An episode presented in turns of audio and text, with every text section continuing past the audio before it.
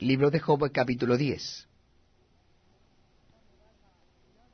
Está mi alma hastiada de mi vida. Daré libre curso a mi queja. Hablaré con amargura de mi alma. Diré a Dios, no me condenes. Hazme entender por qué contiendes conmigo.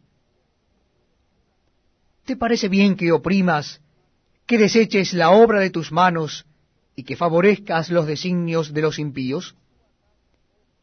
¿Tienes tú acaso ojos de carne?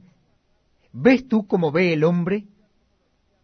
¿Son tus días como los días del hombre o tus años como los tiempos humanos? ¿Para qué inquieras mi iniquidad y busques mi pecado, aunque tú sabes que no soy impío y que no hay quien de tu mano me libre?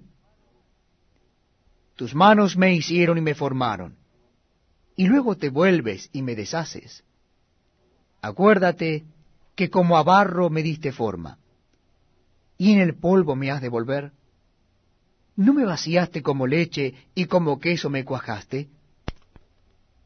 Me vestiste de piel y carne, y me tejiste con huesos y nervios.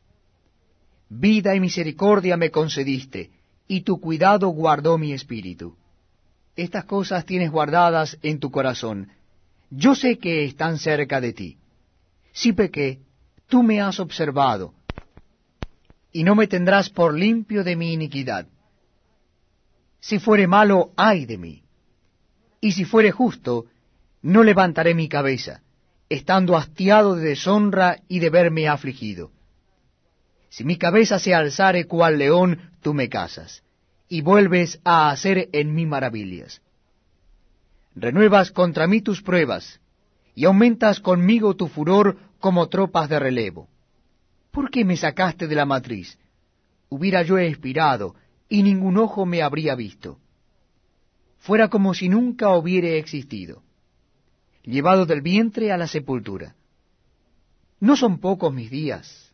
Cesa, pues, y déjame, para que me consuele un poco, antes que vaya para no volver a la tierra de tinieblas y de sombra de muerte,